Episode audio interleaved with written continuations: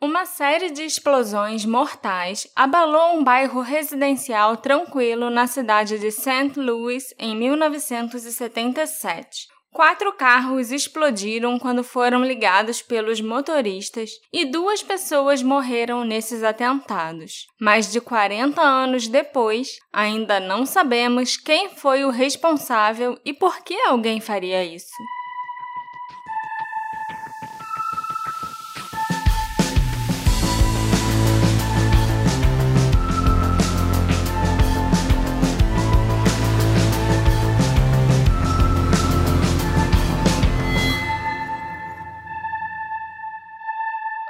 Assistentes! Bem-vindos ao novo episódio do Detetive do Sofá. Eu sou a sua host, Marcela, e hoje o caso é um pouquinho diferente, assim, do que a gente está acostumado. Nós vamos falar sobre atentados que ocorreram nos anos 70 nos Estados Unidos. Alguém estava construindo bombas e fazendo os carros explodirem assim que eles eram ligados. E o pior é que até hoje não se sabe quem era o doido das bombas e por que ele fazia isso. A gente não sabe nem se ele tinha o um alvo certo ou se ele queria explodir pessoas aleatórias mesmo. A gente vai chamar o cara de doido da bomba o episódio todo? Vai. Sabe por quê? Por quê? Por favor, me explica. Porque, enquanto eu pesquisava, eu lia várias vezes. Oh, The Bomber fez alguma coisa. The Bomber did this. The Bomber that. Aí eu fui procurar uma tradução em português pra Bomber, né? E o que, que, você achou? Eu não achei nada. É, eu não sabia como chamar o cara enquanto eu tava escrevendo o roteiro. E eu comecei a escrever o doido da bomba. Aí eu cheguei no final, acabei de escrever e pensei, tá, e agora? Como eu vou falar do cara que explodia todo mundo? Eu vou chamar ele de terrorista? Não, não, sei se é o ideal, acho que não. Então ficou o doido das bombas mesmo. Ok. que bom que a gente tirou isso. Porque eu li o roteiro e vi doido da bomba pra cima, doido da bomba pra baixo. Eu pensei, nossa. ah, mas é, um doido que explodia as pessoas, que fazia umas bombas e explodia as pessoas e os carros. Mas uma coisa importante pra gente falar antes de ir pro doido da bomba ah. É lembrar as pessoas que elas podem apoiar o Detetive do Sofá, tanto na Aurela quanto no PicPay. Quem contribuir com 10 reais mensais entra no nosso grupo secreto e a gente fica batendo papo. E eu mando o episódio adiantado. E me conta agora qual é do doido da bomba, Marcelo. eu vou começar esse caso falando sobre a primeira vítima desse atentado um homem de 23 anos chamado Ronald Sturgis. Ele nasceu e foi criado na Carolina do Sul, mas por causa do trabalho, ele acabou se mudando para a cidade de St. Louis, no Missouri, em maio de 76.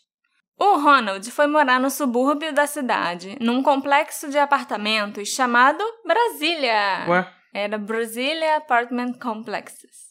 Ele morava sozinho no apartamento dele, no bloco 1100. O Ronald, que não era casado e não tinha filhos, trabalhava como engenheiro químico para a empresa Monsanto. Já ouviu falar esse nome? Ele fazia sempre uma viagem de 20 minutos todo dia para chegar no trabalho, para ir da casa dele para o trabalho.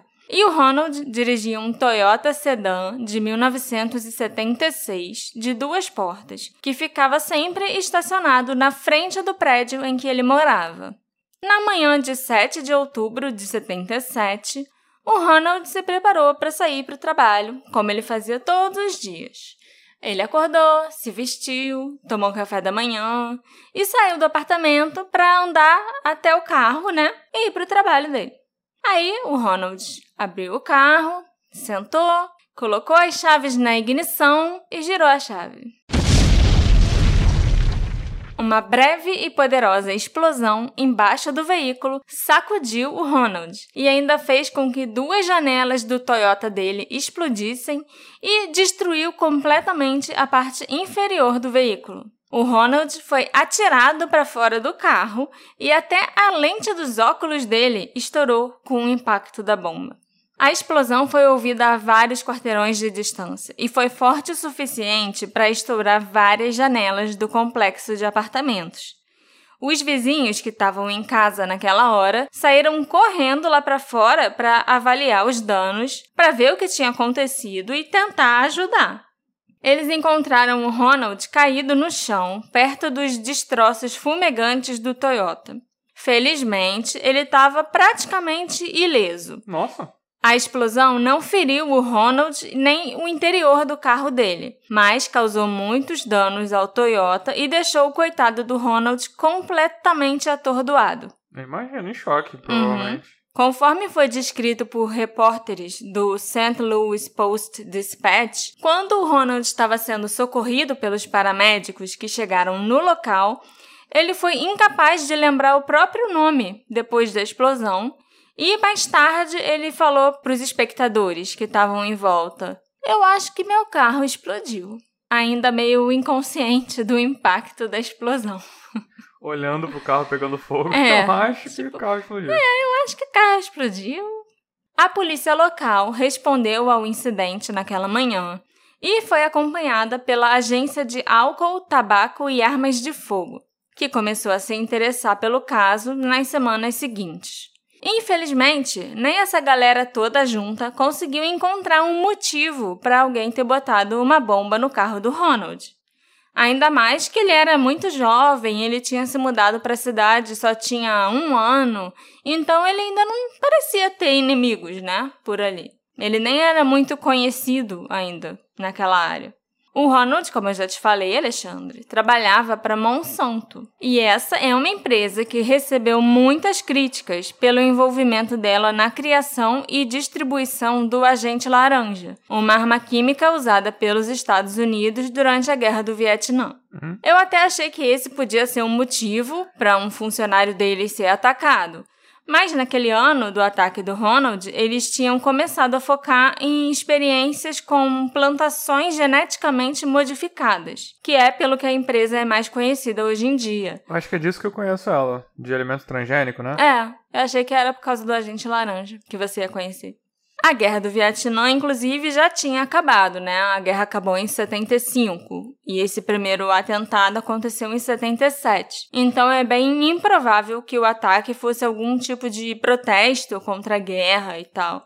Nenhum dos colegas de trabalho ou conhecidos do Ronald em St. Louis relatou ter qualquer suspeita sobre o Ronald ou sobre pessoas com as quais ele convivia levando os investigadores a acreditarem que ele tinha sido escolhido aleatoriamente pela pessoa que colocou o explosivo embaixo do carro. Talvez que fosse um carro dando mole. É. Hum, qual carro eu vou explodir hoje?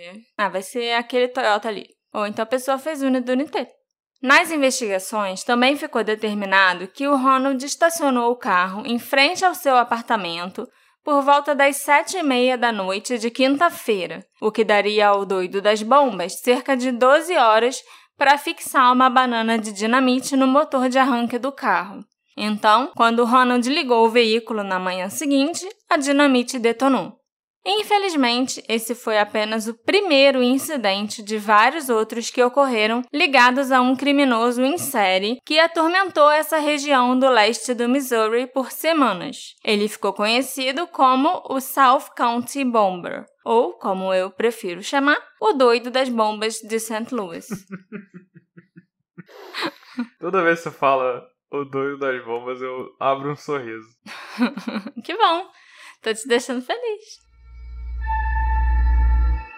Robert Curtis Jackson era um homem de 39 anos que morava no bloco 5000 do complexo de apartamentos Claridge Drive, no terceiro andar do Oakbrook Apartments. Esse é um outro condomínio, não é o mesmo onde o Ronald, a primeira vítima, morava. Que era Brasília. O Robert morava nesse prédio há quase oito anos e ele era conhecido como um vizinho tranquilo que geralmente se mantinha mais reservado.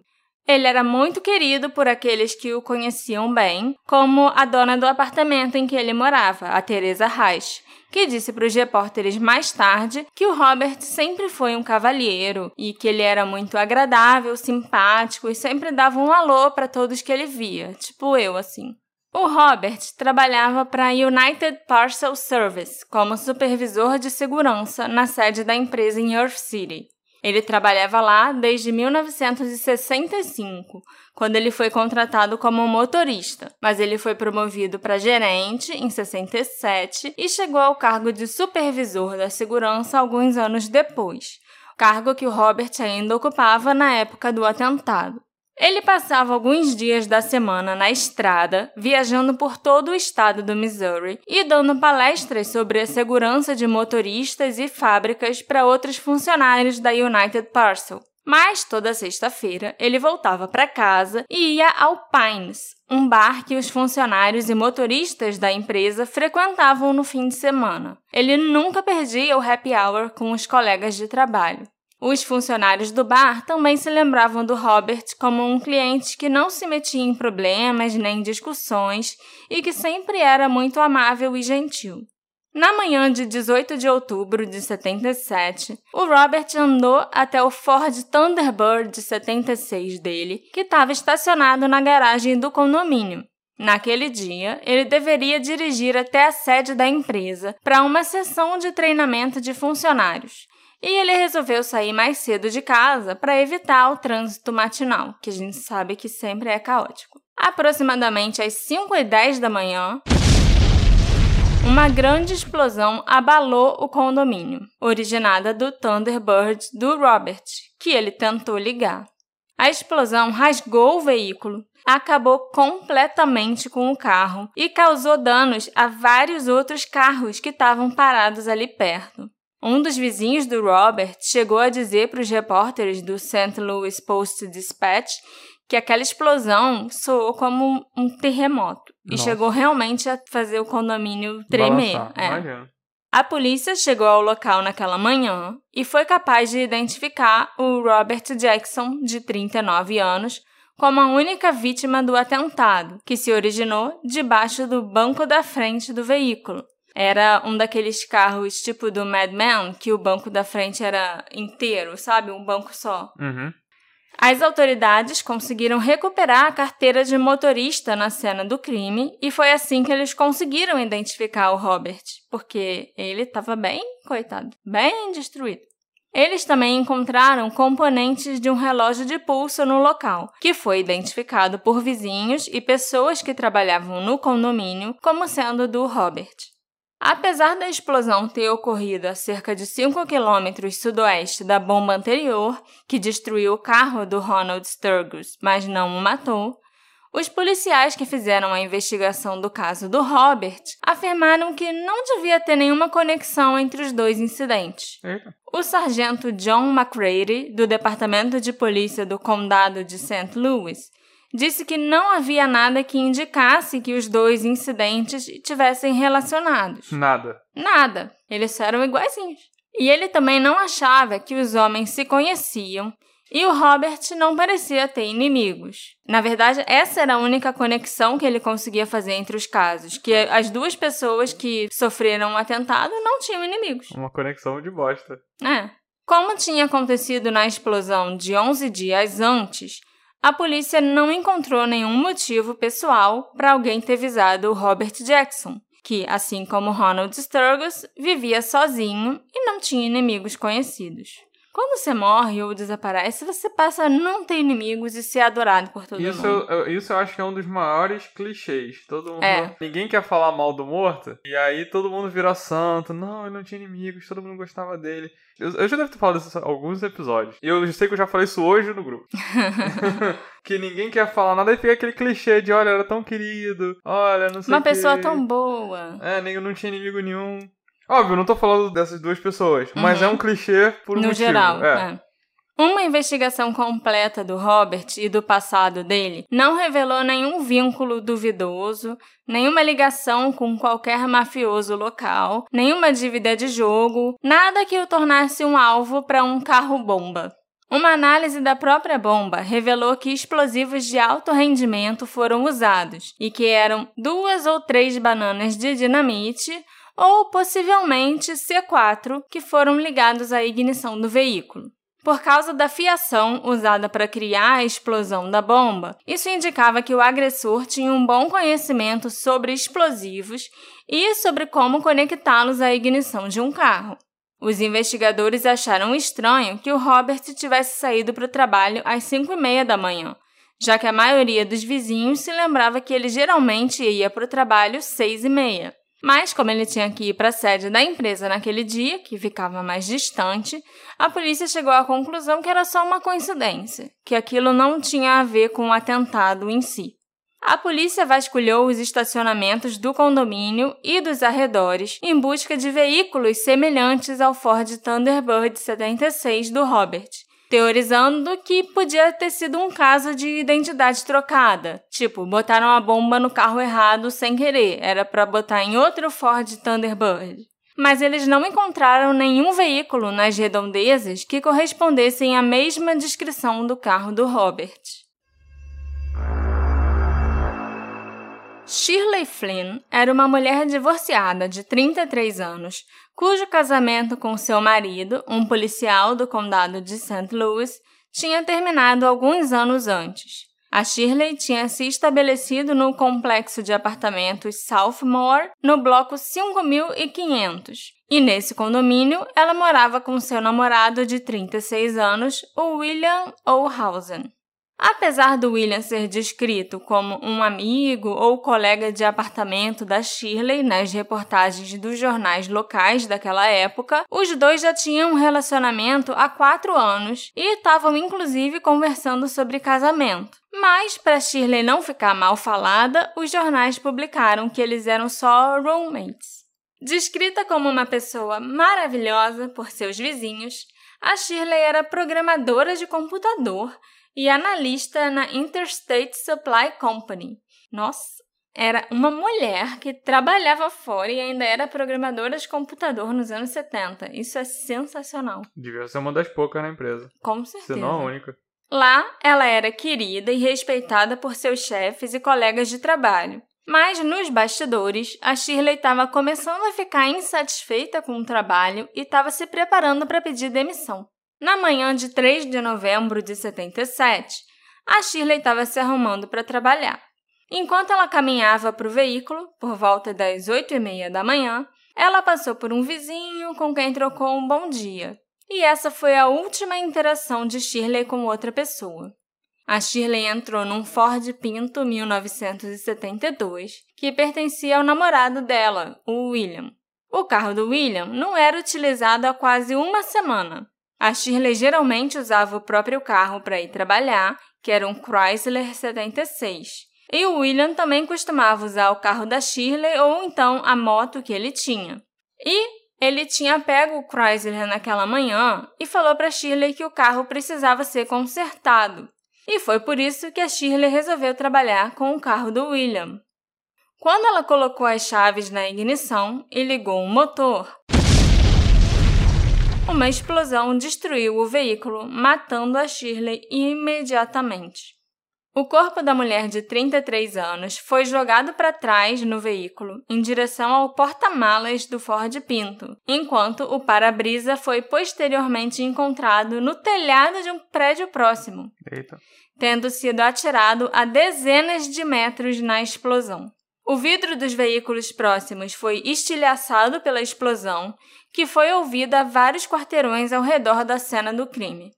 Quando os primeiros policiais e paramédicos chegaram no local, eles notaram que a explosão parecia quase idêntica às duas anteriores. As três explosões ocorreram num raio de 4 ou 5 quilômetros e foram separadas por poucas semanas, na verdade, o tempo decorrido entre a primeira e a terceira explosão foi só de 27 dias.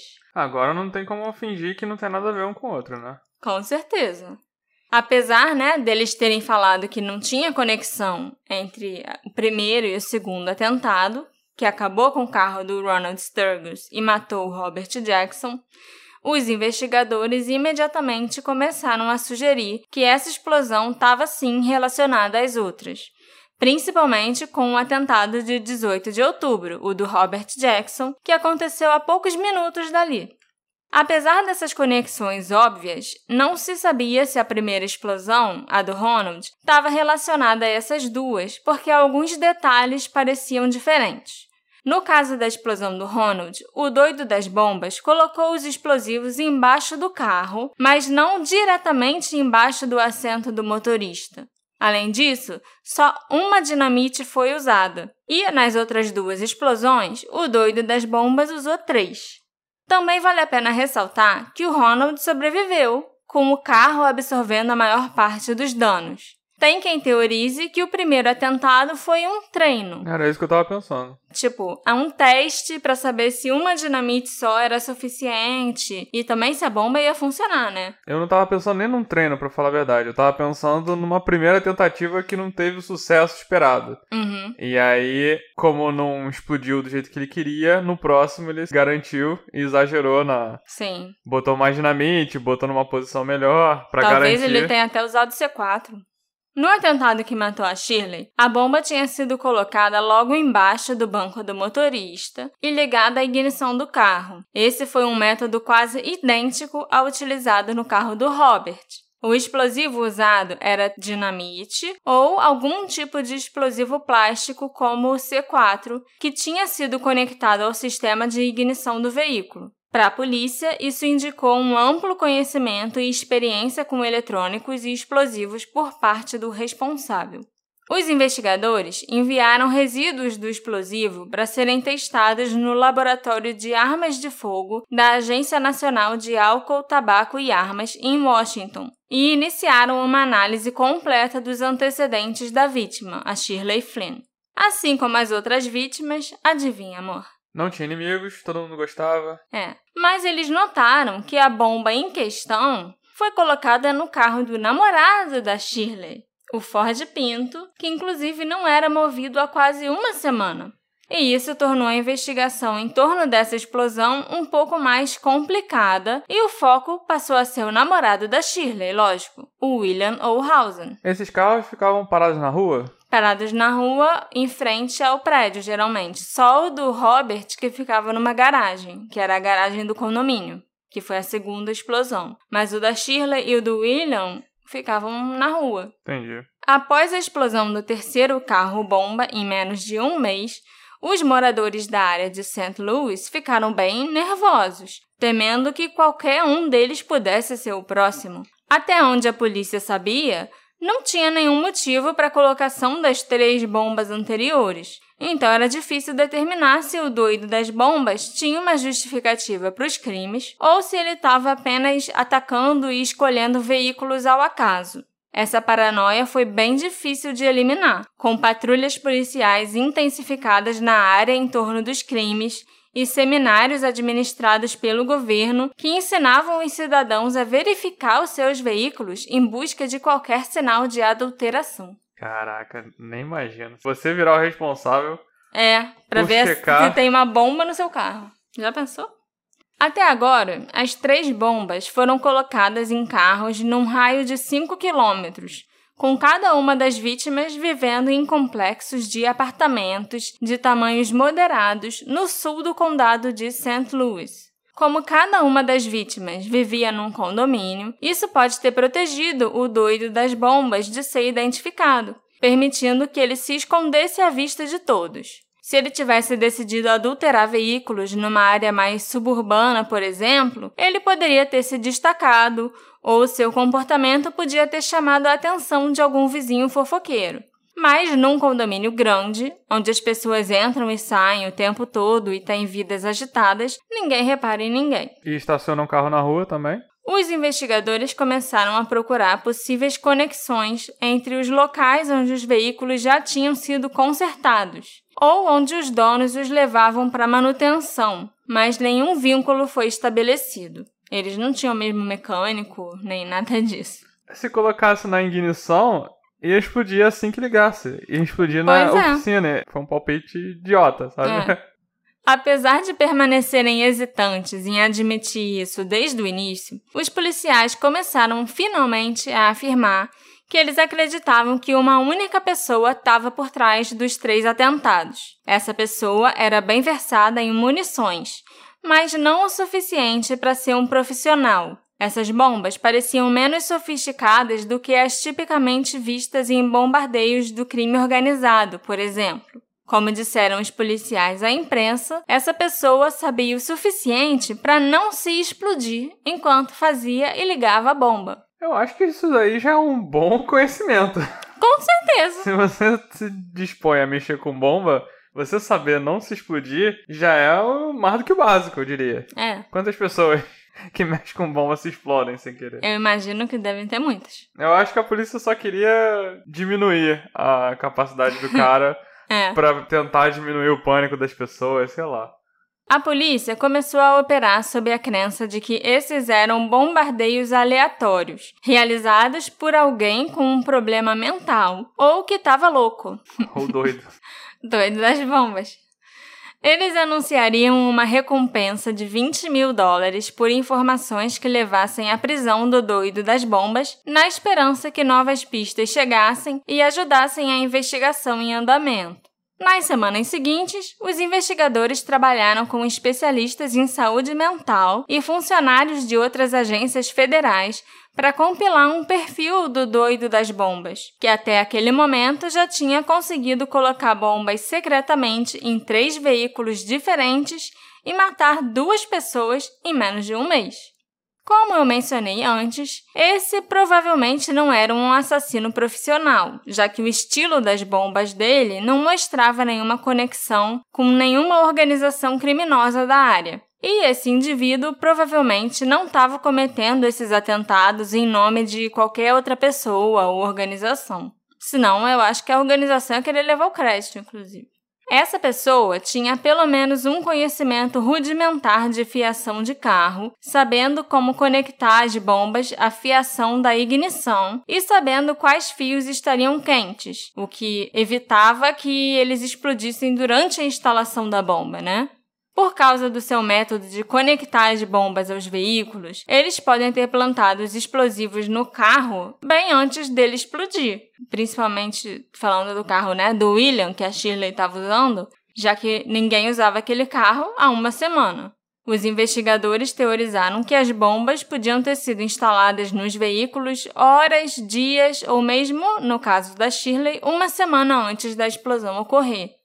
A polícia começou a investigar hospitais psiquiátricos nas redondezas, acreditando que o responsável tinha um histórico de doença mental. Essa crença foi compartilhada por alguns especialistas dessa área, como o Dr. Thomas Tale, presidente em exercício do Departamento de Psiquiatria da Universidade de St. Louis. Ele afirmou que a pessoa que fez aquilo provavelmente era muito solitária, alguém virtualmente sem capacidade de apreciar os sentimentos ou os direitos de outra pessoa. Isso aí eu poderia ter falado. E não sou doutor. É, mas era anos 70, né, amor? Falar de doença mental por si só já era super diferente. Mas chutar que era um cara solitário, que não aprecia os sentimentos das outras pessoas, Uhum. eu acho que era bem padrão. O Dr. Bruce Danto, um psiquiatra de Detroit, concordou com a afirmação de que o doido das bombas era um solitário habilidoso e calculista, que provavelmente acompanhou toda a história na imprensa. Esse indivíduo, ele acreditava, provavelmente ganhou satisfação ao ler sobre suas façanhas e provavelmente cometeria crimes semelhantes novamente no futuro para ter essa sensação de novo. Ele se sentiu importante, né? Olha só os meus feitos indo parar no jornal e todo mundo ficando em pânico por minha causa. O Dr. Lakman Abikandani, um residente psiquiátrico do Centro de Saúde Mental Malcolm Bliss, disse para os repórteres do St. Louis Post-Dispatch que ele não consideraria esse indivíduo um sociopata, porque o que ele fez é quase bizarro num nível psicótico. Que ele quis dizer com isso? Não sei. Ele acrescentou ainda que essa era uma pessoa insatisfeita e provavelmente não tinha nenhum motivo em particular que tivesse desencadeado os atentados. Em geral, pessoas como essa raramente desistem até serem apanhadas ou tratadas. Que ele quis dizer com tratada é enfiada numa clínica para nunca mais sair. Não, e ele foi otimista, né? Achando Aham. que dá pra tratar, que o cara desse ia conseguir sair depois de tratado. É porque o tratamento nessa época era realmente você enfiar a pessoa lá pra começar a fazer uns eletrochoque, às vezes até lobotomia. E a pessoa nunca saía dessas clínicas Sim. quando ela entrava, entendeu? Outros especialistas em saúde mental opinariam sobre o caso e contestariam a teoria que o doido das bombas era mentalmente doente em um grau significativo ou perturbado, como alguns policiais insistiam em dizer. No entanto, eles concordariam que ele provavelmente compartilhava de tendências sociopatas e parecia não se importar com os danos que causava. Óbvio. Parecia.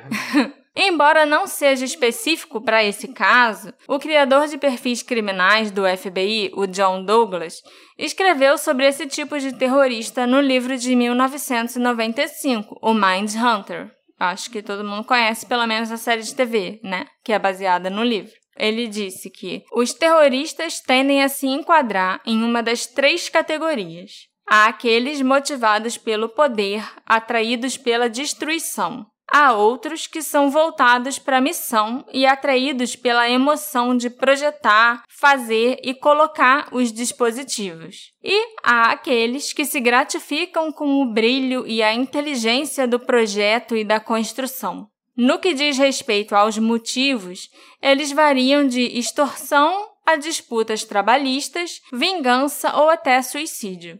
Nossa pesquisa sobre terroristas mostra um perfil geral repetido. Geralmente são homens brancos. A idade é determinada pelo tipo de vítima ou alvo. Eles têm uma inteligência acima da média, embora sejam fracassados. Eles são organizados, ordeiros e meticulosos, planejadores cuidadosos e de personalidades não conflituosas, não atléticas, covardes e inadequadas. É, é um, é um incel, né? Aham, uhum, exatamente. Escreveu o que mais tarde a gente conheceria é. como o incel. O perfil vem da avaliação do alvo ou vítima e do tipo de dispositivo, da mesma forma que fazemos o perfil de um assassino em série na cena de um crime devemos considerar os fatores de risco associados à vítima e ao agressor. Se a vítima foi aleatória ou intencional, o quão acessível ela era, a que hora do dia o ataque ocorreu, o método de transporte né, da bomba foi por correio, foi instalada pessoalmente, assim como qualquer idiosincrasia nos componentes ou na fabricação da bomba. Essa percepção do John Douglas revela uma visão interna da provavelmente desse assassino desconhecido que começou a ser referido como South County Bomber depois do terceiro atentado, em novembro de 77. E agora vai ser conhecido como o doido da bomba. Exatamente, o doido das bombas. Nas semanas e meses após as três explosões no sul do condado de St. Louis, a polícia recebeu centenas de dicas dos residentes mas teve dificuldade em decifrar quais eram legítimas e quais eram infundadas, talvez estimuladas por relacionamentos pessoais. Algumas das dicas foram dadas por certas pessoas que tentavam superar o ex ou por pessoas dizendo à polícia que, ah, o primo de primeiro grau do meu cunhado uma vez ameaçou explodir alguma coisa sem contar a enorme quantidade de telefonemas de médiums que a polícia recebeu, que não levaram a nada que valesse a pena acompanhar. Poxa, me decepcionaram os, os videntes desse caso. Médio dando mole, é. As autoridades afirmariam semanas depois dos atentados que algumas dicas levaram sim a pessoas de interesse, mas infelizmente a investigação em si não ganhou muito impulso. Quase um mês depois do terceiro ataque, que matou a Shirley, a investigação ainda estava no mesmo lugar que ela estava quando a polícia chegou lá para socorrer o Ronald. No fim de novembro de 77, uma dupla de colegas de quarto relataria ter visto um homem tentando arrombar um carro no complexo de apartamentos Brasília, onde o primeiro atentado tinha ocorrido há mais de um mês. Um dos colegas de quarto começou a perseguir esse homem, enquanto o outro ficou no apartamento e ligou para a polícia, descrevendo o indivíduo como tendo 1,70m de altura, cabelos pretos ondulados e vestindo uma jaqueta amarela. Infelizmente, o homem conseguiu fugir do outro colega de quarto. Os policiais, apesar de insistirem para que alguém na área ligasse se vissem algo suspeito, disseram aos dois rapazes que eles estavam exagerando ou então imaginando coisas. E o cara também, às vezes, estava só querendo roubar o carro em paz. Sim. As pessoas pularam para a conclusão de que ele queria botar uma bomba. É, ele não precisava, eu acho, arrombar o carro para botar a bomba, né? Ele botava embaixo do carro. É. Eu acho que ele só queria roubar mesmo. Mas a polícia falar que o cara tava imaginando coisas, sendo que ele saiu da casa dele correndo atrás do bandido arrombando o carro, é demais para mim. Então, semanas depois, a polícia foi chamada para um atentado supostamente semelhante aos anteriores, ocorrido em Perryville, uma pequena cidade a cerca de 100 quilômetros ao sul de St. Louis. Nesse caso, um homem de 39 anos foi jogado para fora de seu veículo numa explosão que destruiu seu Dodge 58. Mas felizmente causou apenas ferimentos leves para o proprietário do veículo e para mais ninguém. Embora o caso parecesse tão aleatório quanto as outras explosões, as autoridades afirmariam mais tarde que esse caso não tinha relação, já que o explosivo usado era uma bomba de cano, que tinha sido ligada à ignição de uma forma totalmente diferente dos outros atentados. Embora fosse possível que o doido das bombas tivesse recalibrado o método dele para evitar ser identificado, a probabilidade dele criar um novo sistema apenas para realizar essa explosão parecia bem baixa.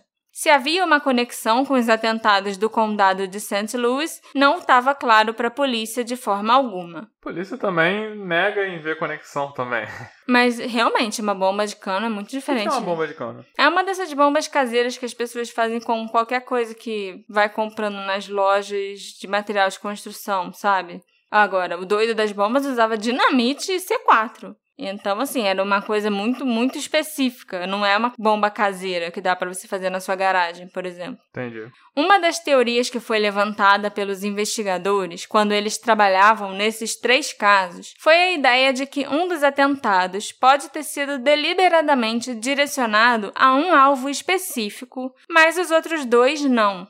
Nessa situação, duas das três vítimas teriam sido escolhidas ao acaso, para fazer tudo parecer aleatório e disfarçar quem era o verdadeiro alvo do doido das bombas.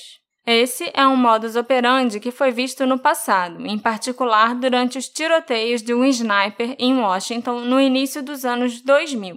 Ah, passado pra gente, não passado, passado pra gente, é, é verdade. pra eles.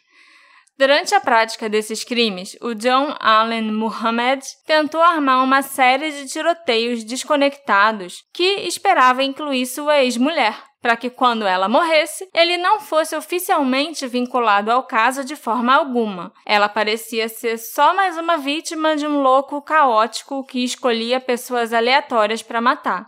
Acho que não deu certo, né? Porque a gente sabe o nome dele. Não, a gente sabe a história do DC Sniper, então realmente não deu certo.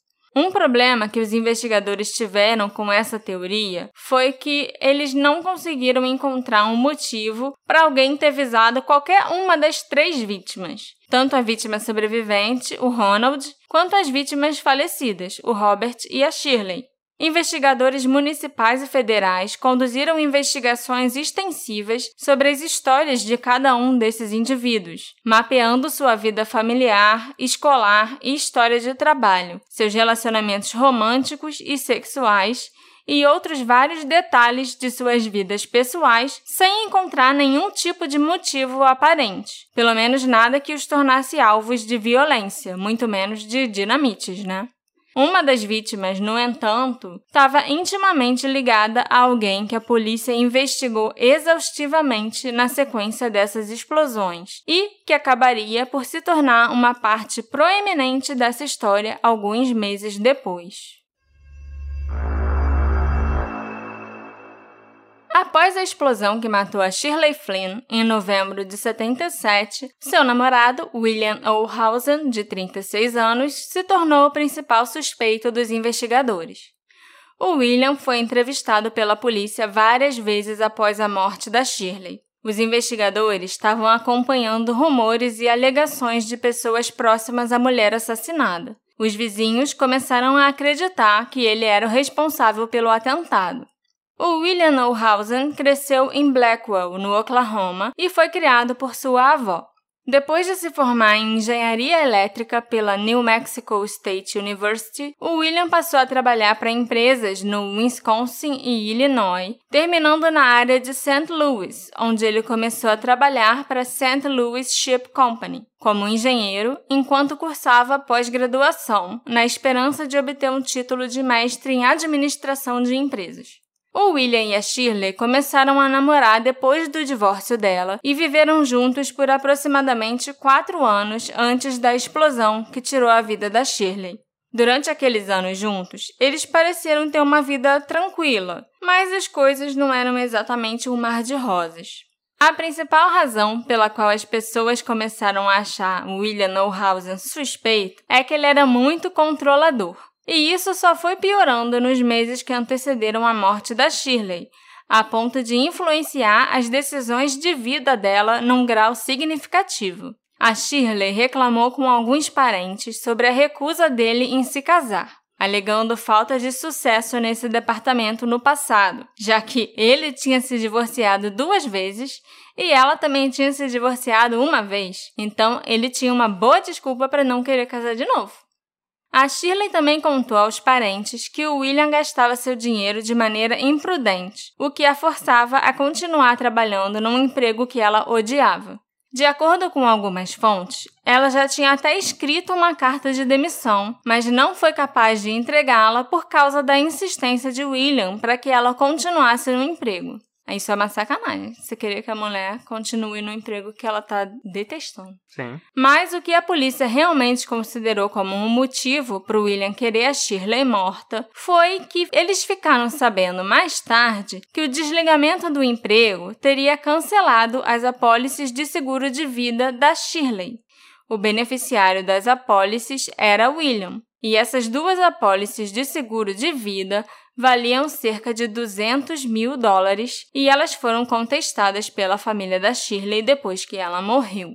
Como se isso não bastasse, os investigadores descobriram que William O'Hausen havia feito grandes reparos em seu Ford Pinto vários dias antes da morte da Shirley, com o veículo permanecendo intocado por cerca de uma semana até que ela entrasse nele para dirigir para o trabalho em 3 de novembro de 77. Apesar de ter dirigido uma moto durante quase toda aquela semana, mesmo com um tempo chuvoso, o William decidiu dirigir o Chrysler 76 da Shirley naquele dia, mais tarde dizendo à polícia que ele precisava ser consertado. E foi essa decisão que forçou a Shirley a dirigir o Ford Pinto do William, onde ela encontraria sua morte naquela manhã fatídica.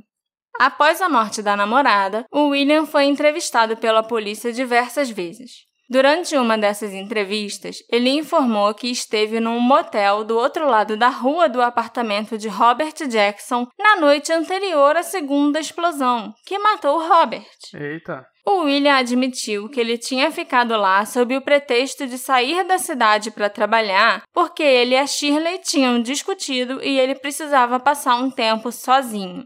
Será que foi só uma coincidência ele ter mentido para Shirley e ficado a poucos passos da segunda cena de crime nesse caso? Durante esse período, enquanto a investigação sobre os atentados estagnava, o William se tornou incrivelmente retraído. Ele mal saía de seu apartamento a menos que tivesse indo para o trabalho e se recusava a falar com repórteres sobre o caso que matou sua namorada de longa data. Por causa desse comportamento, ele foi visto como o principal suspeito pela polícia e pelo público. Mas essa percepção foi invertida meses depois, quando aconteceu algo que deixou o caso ainda mais enrolado. O William passou de suspeito a vítima do caso. Oh. Assim, não é algo que me surpreende, porque a bomba tava no carro dele, afinal, né? A bomba que matou a Shirley. Aham. Então, assim, Se agora alguém chegar. É, se ele fosse o alvo, a pessoa provavelmente ia tentar de novo. Na manhã de 8 de março de 78, o William Neuhausen ficou gravemente ferido quando o carro que ele dirigia explodiu no estacionamento de um hotel em Paducah, no estado de Kentucky, para onde ele viajava regularmente a trabalho. A explosão aconteceu por volta das 7 da manhã e destruiu a van GMC 77 que William estava dirigindo naquela semana. A van pertencia à empresa para a qual ele trabalhava, não era nem o carro dele. O William não morreu na explosão, mas foi levado para o hospital Western Baptist em estado crítico, com vários ferimentos internos e feridas extensas nas pernas, no abdômen e nas costas, as partes do corpo que estavam mais próximas da bomba.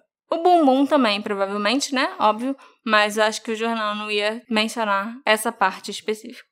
O William permaneceu em estado crítico por dias após a explosão e, apesar dele se estabilizar rapidamente, ele ficou no hospital mais de um mês. Assim como as bombas usadas em St. Louis, o explosivo nesse caso também tinha sido colocado embaixo do assento do motorista. E após a perícia, foi revelado que ele tinha um sistema de fiação muito semelhante aos outros, que teria levado pelo menos 20 minutos para ser instalado bem na frente do quarto de hotel de William.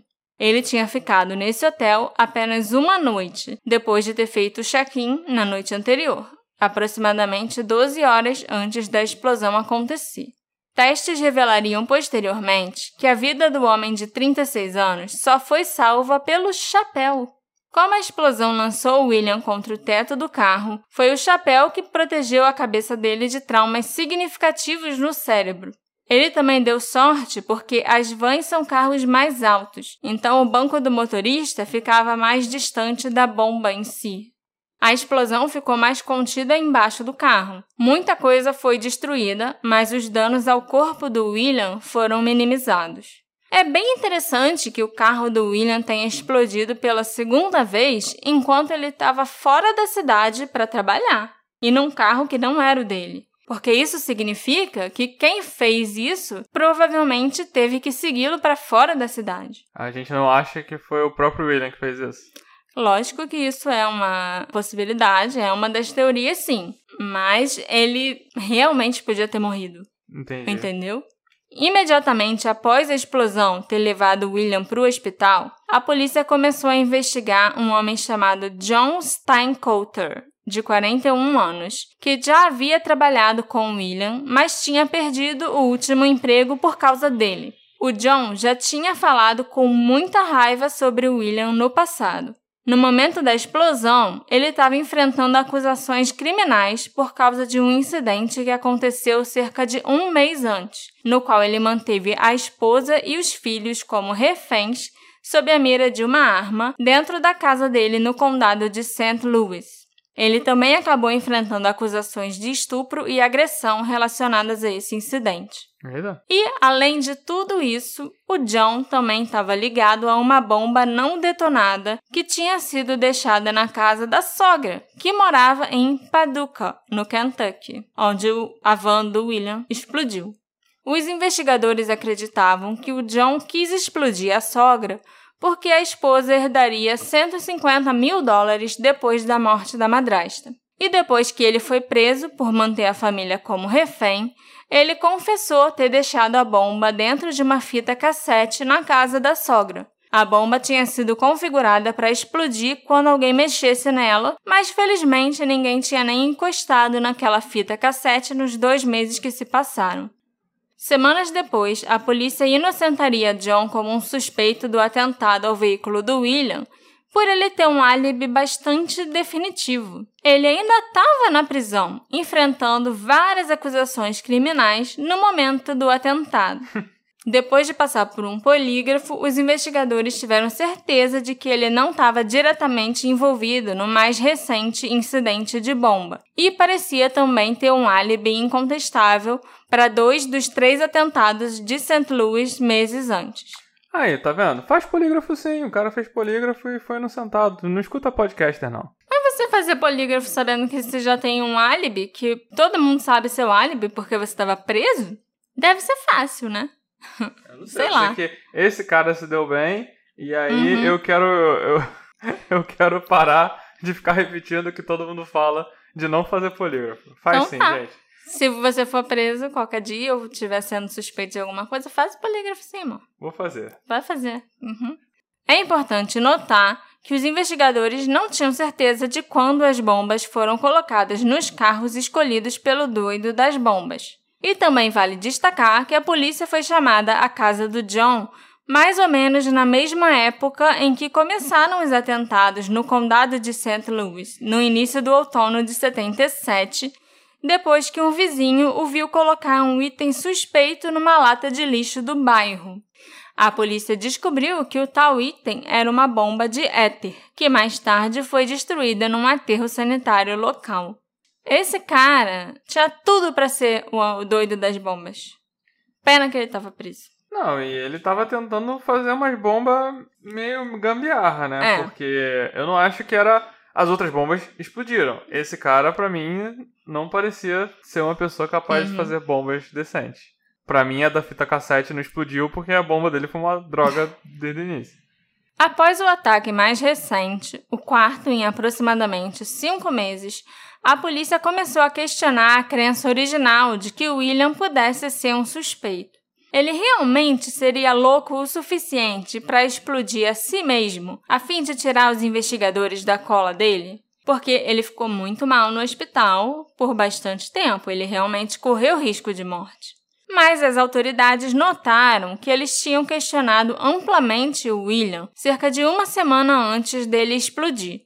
E durante esse último questionamento, ele teria sido evasivo em muitas das suas declarações, fornecendo várias inconsistências e deixando de abordar os rumores de que ele estava tendo um caso com outra mulher. Não, ele não foi pro motel para espairecer porque ele brigou com a Shirley. Ele foi pro motel porque ele era um filho da mãe que tava tendo um caso.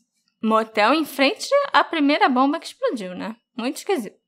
Então, após o atentado que ele próprio sofreu, ele foi questionado novamente. E novamente ele forneceu respostas inconsistentes e foi incapaz de preencher adequadamente as lacunas em sua linha do tempo desde a noite anterior à explosão que quase o matou. Isso levou a polícia a acreditar que ele podia estar envolvido na instalação da bomba em seu próprio veículo, embora eles nunca admitissem publicamente essa suspeita.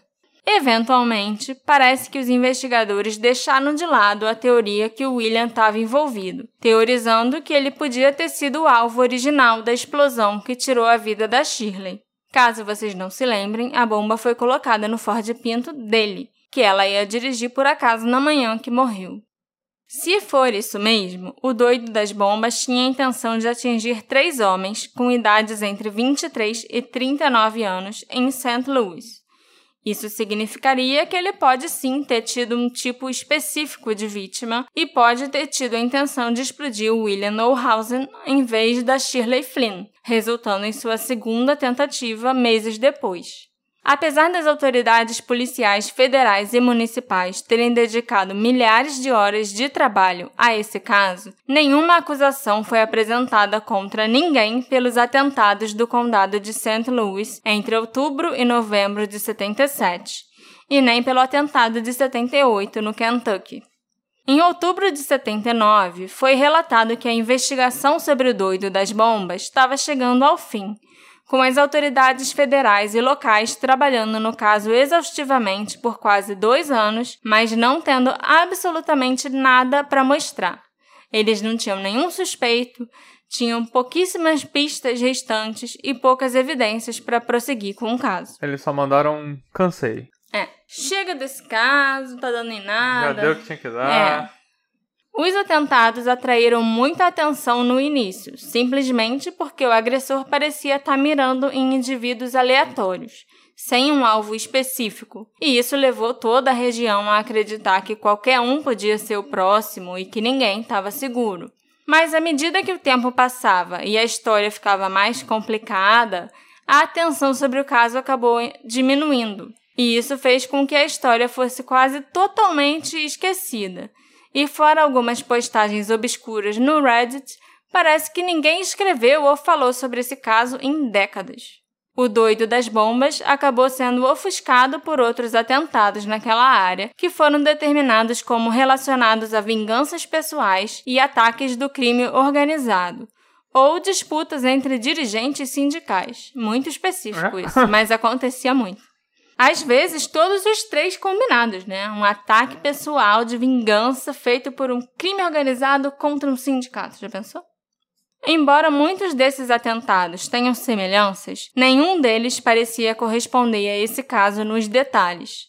No tipo de bomba usada, no estilo específico de fiação dos explosivos, né? O modo que eles eram ligados à ignição do carro. Parece que esse caso é independente e, por esse motivo, ele ainda permanece sem solução anos depois. Como resultado, as mortes do Robert Jackson e da Shirley Flynn, bem como os ataques ao Ronald Sturgis e ao William Olhausen, permanecem sem solução. Há motivos para sugerir que William foi o cara que criou as bombas e motivos para sugerir que não. Ele pode ter se explodido sim com uma bomba mais fraca para realmente tirar a polícia do rastro dele. E ele também era engenheiro elétrico, então se alguém entendia de fios, com certeza era ele. As bombas pararam logo após o último atentado, onde o William, que foi a vítima, ficou gravemente ferido, mas não morreu. Então talvez a Shirley fosse o alvo o tempo todo.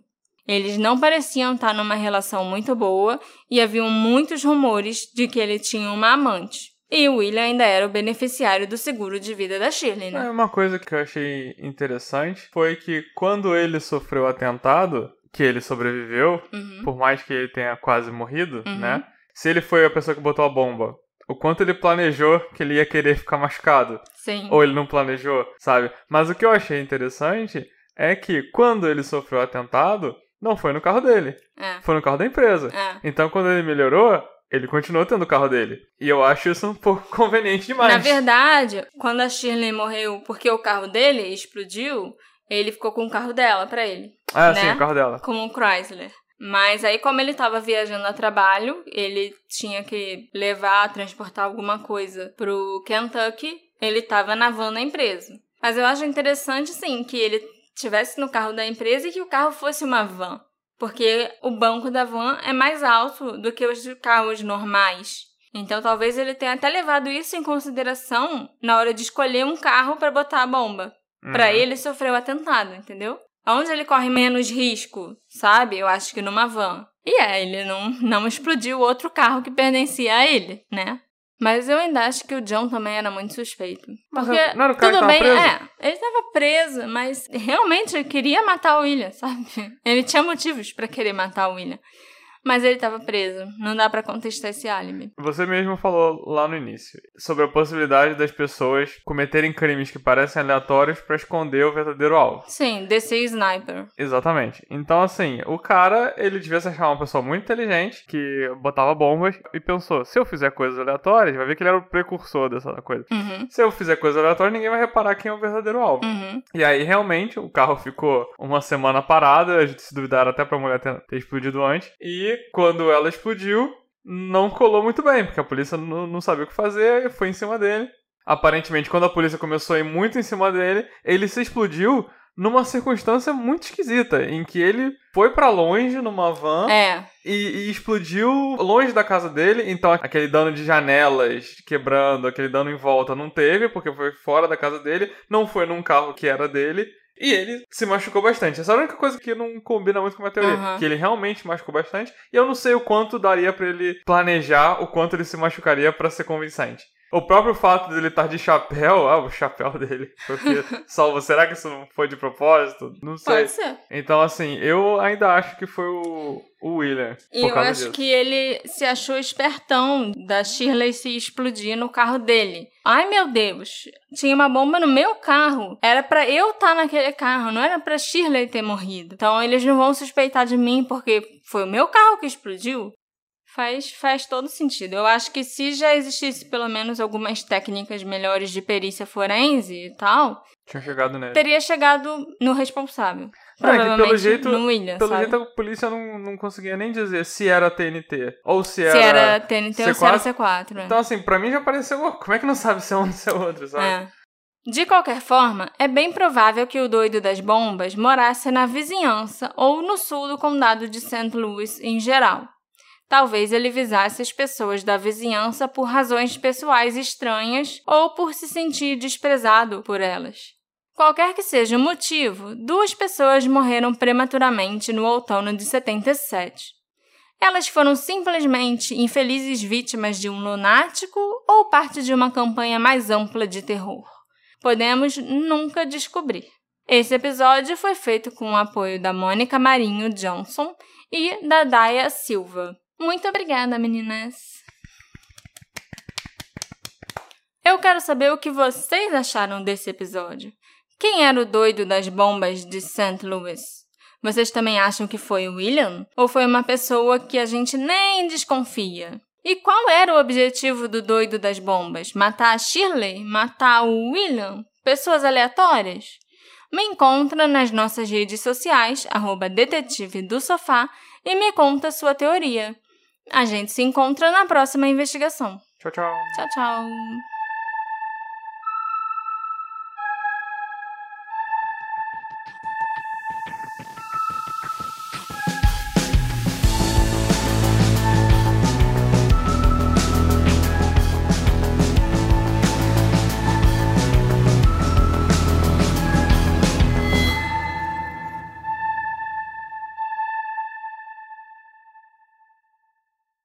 Hey, você se interessa por crimes reais, serial killers, coisas macabras e tem um senso de humor um tanto quanto sórdido? Se sim, você não está sozinho. Se você precisa de um lugar recheado de pessoas como você, venha conhecer o podcast Pátria Amada Criminal. Todas as semanas tentamos entender o pior da humanidade. Nesse processo, a gente ri, chora, fica brava, fofoca, porque afinal de contas é assim que a gente fala quando está entre amigos. Suas novas melhores amigas trevosas estão aqui no Pátria Amada Criminal.